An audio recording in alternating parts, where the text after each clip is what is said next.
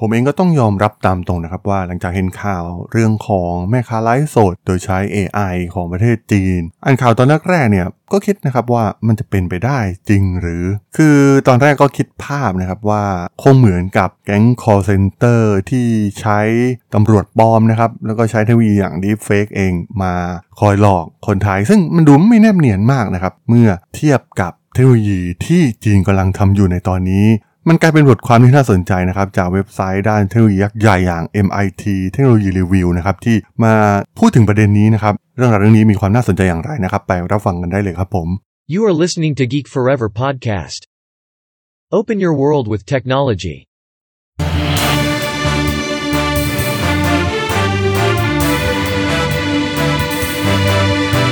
This is Geek Daily. สวัสดีครับผมด.ดล จาก ด.ดล็อกนะครับและนี่คือรายการ Geek Daily นะครับรายการที่จะมาอัปเดตข่าวสารวงการธุรกิจเทคโนโลยีที่มีความน่าสนใจนะครับวันนี้มาพูดถึงประเด็นเรื่องของ AI เทคโนโลยี Deepfake กับการ live streaming โดยเฉพาะการไลฟ์สดขายสินค้านะครับที่ตอนนี้เนี่ยมันกำลังกลายเป็นประเด็นอย่างมากนะครับโดยเฉพาะในประเทศจีนเอง ซึ่งก็ต้องบอกว่าถ้าพูดถึงเรื่องของเทคโนโลยีอย่าง AI จีนก็ไม่เป็นสองรองใครในโลกนี้อยู่แล้วนะครับ เพราะว่าเทคโนโลยีที่เป็น layer บนๆเนี่ยพวกเขามีความสามารถทัดเทียมหรือ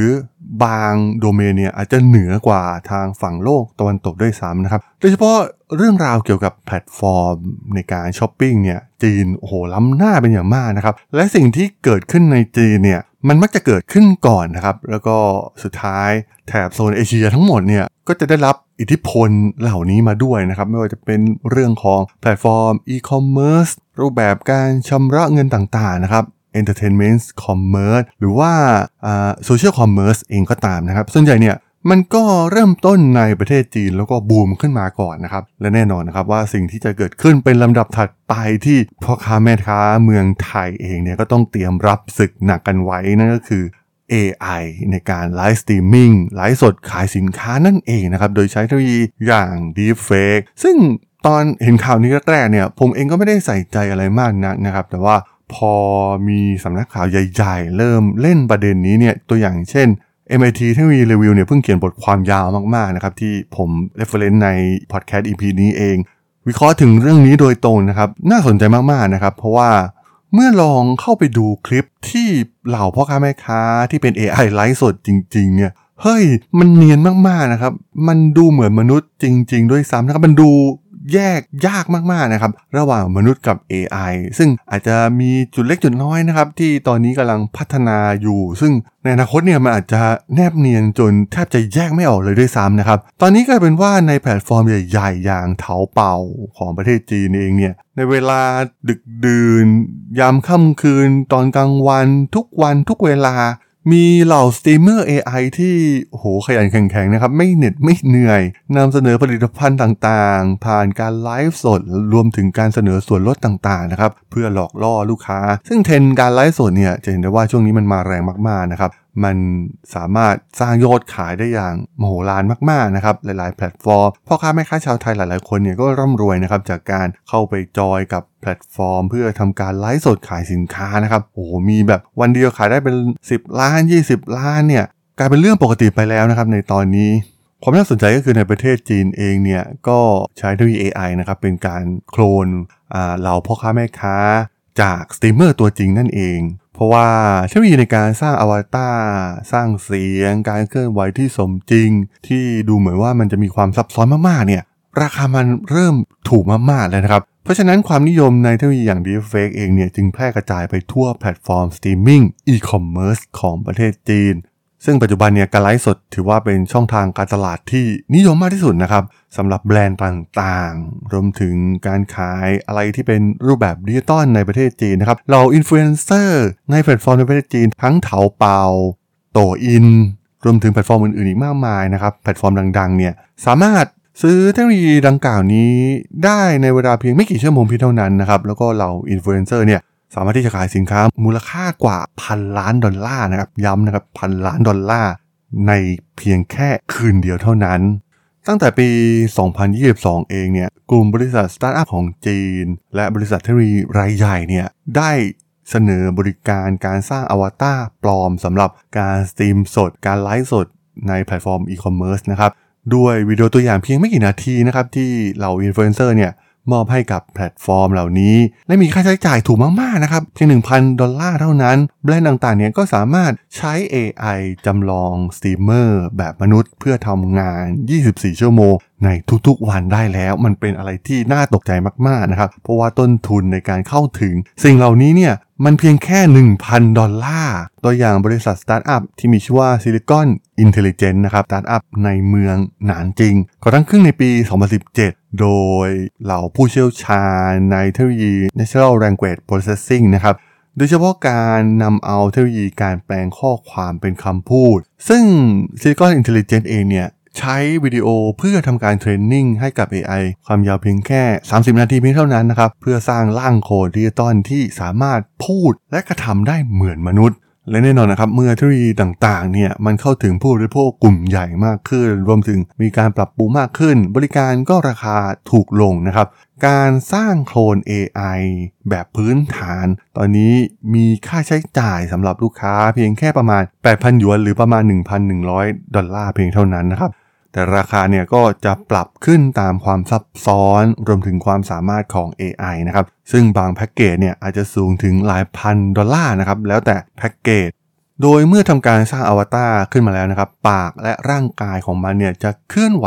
ตามเวลาพร้อมกับเสียงที่มีการทำสคริปต์ไว้นะครับแม้ว่าสคริปต์เองเนี่ยจะเขียนโดยมนุษย์มาก่อนนะครับ แต่ว่าปัจจุบันเนี่ยบริษัทต่างๆ ก็ใช้เทคโนโลยี Large Language Model นะครับที่ใช้กันใน ChatGPT นั่นเองนะครับเพื่อมาสร้างสคริปต์ได้เช่นเดียวกัน โอ้โหมันล้ำหน้ามากๆนะครับในตอนนี้ เพราะฉะนั้นมันเหลือหน้าที่ของมนุษย์ที่ต้องทำก็คือการป้อนข้อมูลพื้นฐาน เช่นชื่อสินค้าและราคาของสินค้าที่จะขายนะครับรวมถึงอาจจะต้องมีการอ่านสคริปต์ที่มีการสร้างขึ้น ซึ่งเทคโนโลยี หลายๆ ตัวเนี่ยบางครั้งมีความสามารถในการตรวจสอบความคิดเห็นแบบสดๆเลยนะครับ และค้นหาคำตอบที่ตรงกันในฐานข้อมูล แล้วก็ตอบกลับแบบเรียลไทม์มันทำให้ผู้ที่เข้ามาชมการไลฟ์สดเนี่ยรู้สึกเหมือนกับสื่อสารกับมนุษย์จริง ๆ ได้นะครับ มันมีการ interact กันระหว่างพ่อค้าแม่ค้าที่เป็น AI กับเหล่าลูกค้าที่มารับชมการไลฟ์สด ซึ่งโอ้โห มันน่ากลัวมากๆนะครับ คราวนี้สิ่งที่จะกระทบกับพ่อค้าแม่ค้าที่เป็นมนุษย์จริง ๆ แน่นอนนะครับว่า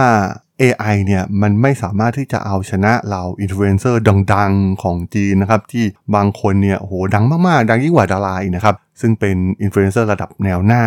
ตอนนี้ AI ยังมีความสามารถไม่ถึงนะครับที่จะเอาชนะ กลุ่มคนเหล่านี้ได้ แต่ว่าถ้าเทียบกับพ่อค้าแม่ค้าทั่วไปในแพลตฟอร์มนะครับโอ้โหสามารถเอาชนะได้สบายๆมาก ๆ ที่สำคัญ พวกมันไม่เหนื่อยนะครับทำงานได้ 24 ชั่วโมง ไม่ต้องกินข้าวกินปลา กินน้ำนะครับ สามารถพูดได้ยาวๆเลยนะครับ 24 ชั่วโมง 7 วัน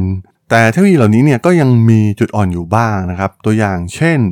ลูกค้าที่เป็นแบรนด์อย่างเฟอร์นิเจอร์แม้ว่า AI เนี่ยมันจะฉลาดพอที่จะพูดแล้วก็มีการสื่อสารผ่านท่าทางต่างๆ ได้นะครับ แต่พวกมันไม่สามารถที่จะทำตัวเหมือนมนุษย์จริงๆนะครับไปนั่งบนโซฟาหรือว่านอนบนเตียงได้นะครับ จึงขาดความน่าดึงดูดของผู้ใช้จริงในการทดสอบทดลองสินค้านะครับเราจะเห็นได้ว่าตอนนี้เนี่ยหากเราไปดูในแพลตฟอร์มการไลฟ์สดเนี่ยโอ้โหเล่นกันเบอร์ใหญ่มากๆนะครับซึ่งแน่นอนนะครับว่าสิ่งที่มันส่งผลกระทบ ในแพลตฟอร์มใหญ่ๆนะครับ โดยเฉพาะโต่วอินหรือว่า TikTok เวอร์ชันจีนเองเนี่ย ก็ดูเหมือนว่าพวกเขาจะมี policy ในการจัดการไว้ด้วยนะครับ เพราะว่า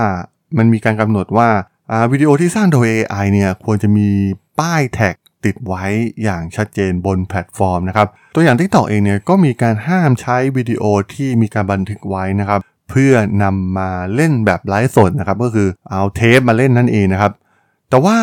การสตรีมสด ที่สร้างโดย AI เนี่ยมันไม่มีการบันทึกไว้นะครับ มันทำแบบเรียลไทม์แต่จะมีการป้อนข้อมูลจากมนุษย์แบบเรียลไทม์เพียงเล็กน้อยนะครับทำให้กฎดังกล่าวเนี่ยมันเหมือนกับยังมีช่องโหว่อยู่นะครับ ให้เทคโนโลยีเหล่านี้เนี่ยเข้าไปสอดแทรกได้สำหรับเป้าหมายถัดไปของเทคโนโลยีเหล่านี้นะครับ ตัวอย่างบริษัท Silicon Intelligence เองเนี่ยพวกเขาคิดว่าจะเพิ่มอิโมชันหรือว่าเรื่องของอารมณ์ให้กับเหล่า AI เหล่านี้ให้มากขึ้นนะครับ ตัวอย่างเช่น หากมีความคิดเห็นที่มันไม่เหมาะสมนะครับ ก็จะทำหน้าแบบเสียใจ หรือว่าถ้าสินค้าขายดีมากๆเนี่ยก็จะแฮปปี้มีความสุขนะครับ ซึ่งดูจากเส้นทางแล้วเนี่ยมันสามารถไปถึงจุดนั้นได้อยู่แล้วนะครับ เมื่อ มีการเทรนนิ่งข้อมูลที่มากพอ แล้วก็บริการเหล่านี้เนี่ยมันได้รับความนิยมมากยิ่งขึ้นเรื่อยๆ มันก็มีฐานข้อมูลมาtraining เพิ่มมากขึ้นเรื่อยๆนะครับเพราะฉะนั้นเนี่ยเทรนด์ที่จะเกิดขึ้นในอนาคตมันค่อนข้างชัดเจนนะครับว่าเราก็ต้องเตรียมตัวไว้นะครับโดยเฉพาะเหล่าพ่อค้าแม่ค้าออนไลน์ต่างๆ ซึ่งก็ต้องลองหาข้อมูลนะครับอย่างบริษัท Silicon Intelligence หรือว่าบริการอื่นๆ ในประเทศจีนเนี่ยก็มีเยอะนะครับที่ให้บริการเหล่านี้แล้วก็เริ่มต้นในราคาไม่แพงมากนักนะครับราคาประมาณ 1,000 ดอลลาร์เพียงเท่านั้นในแบบเริ่มต้น แล้วก็ลองไปทดลองใช้งานกันดูนะครับ ซึ่งในภาษาไทยเนี่ยสุดท้ายแล้วอาจจะมีการแปลงมาเป็นรูปแบบของภาษาไทย หรือว่าอาจจะมีบริษัทในประเทศไทยเห็นช่องว่างโอกาสทางธุรกิจเหล่านี้นะครับแต่มันค่อนข้างมั่นใจได้ว่ามันจะกลายเป็นเทรนด์ใหม่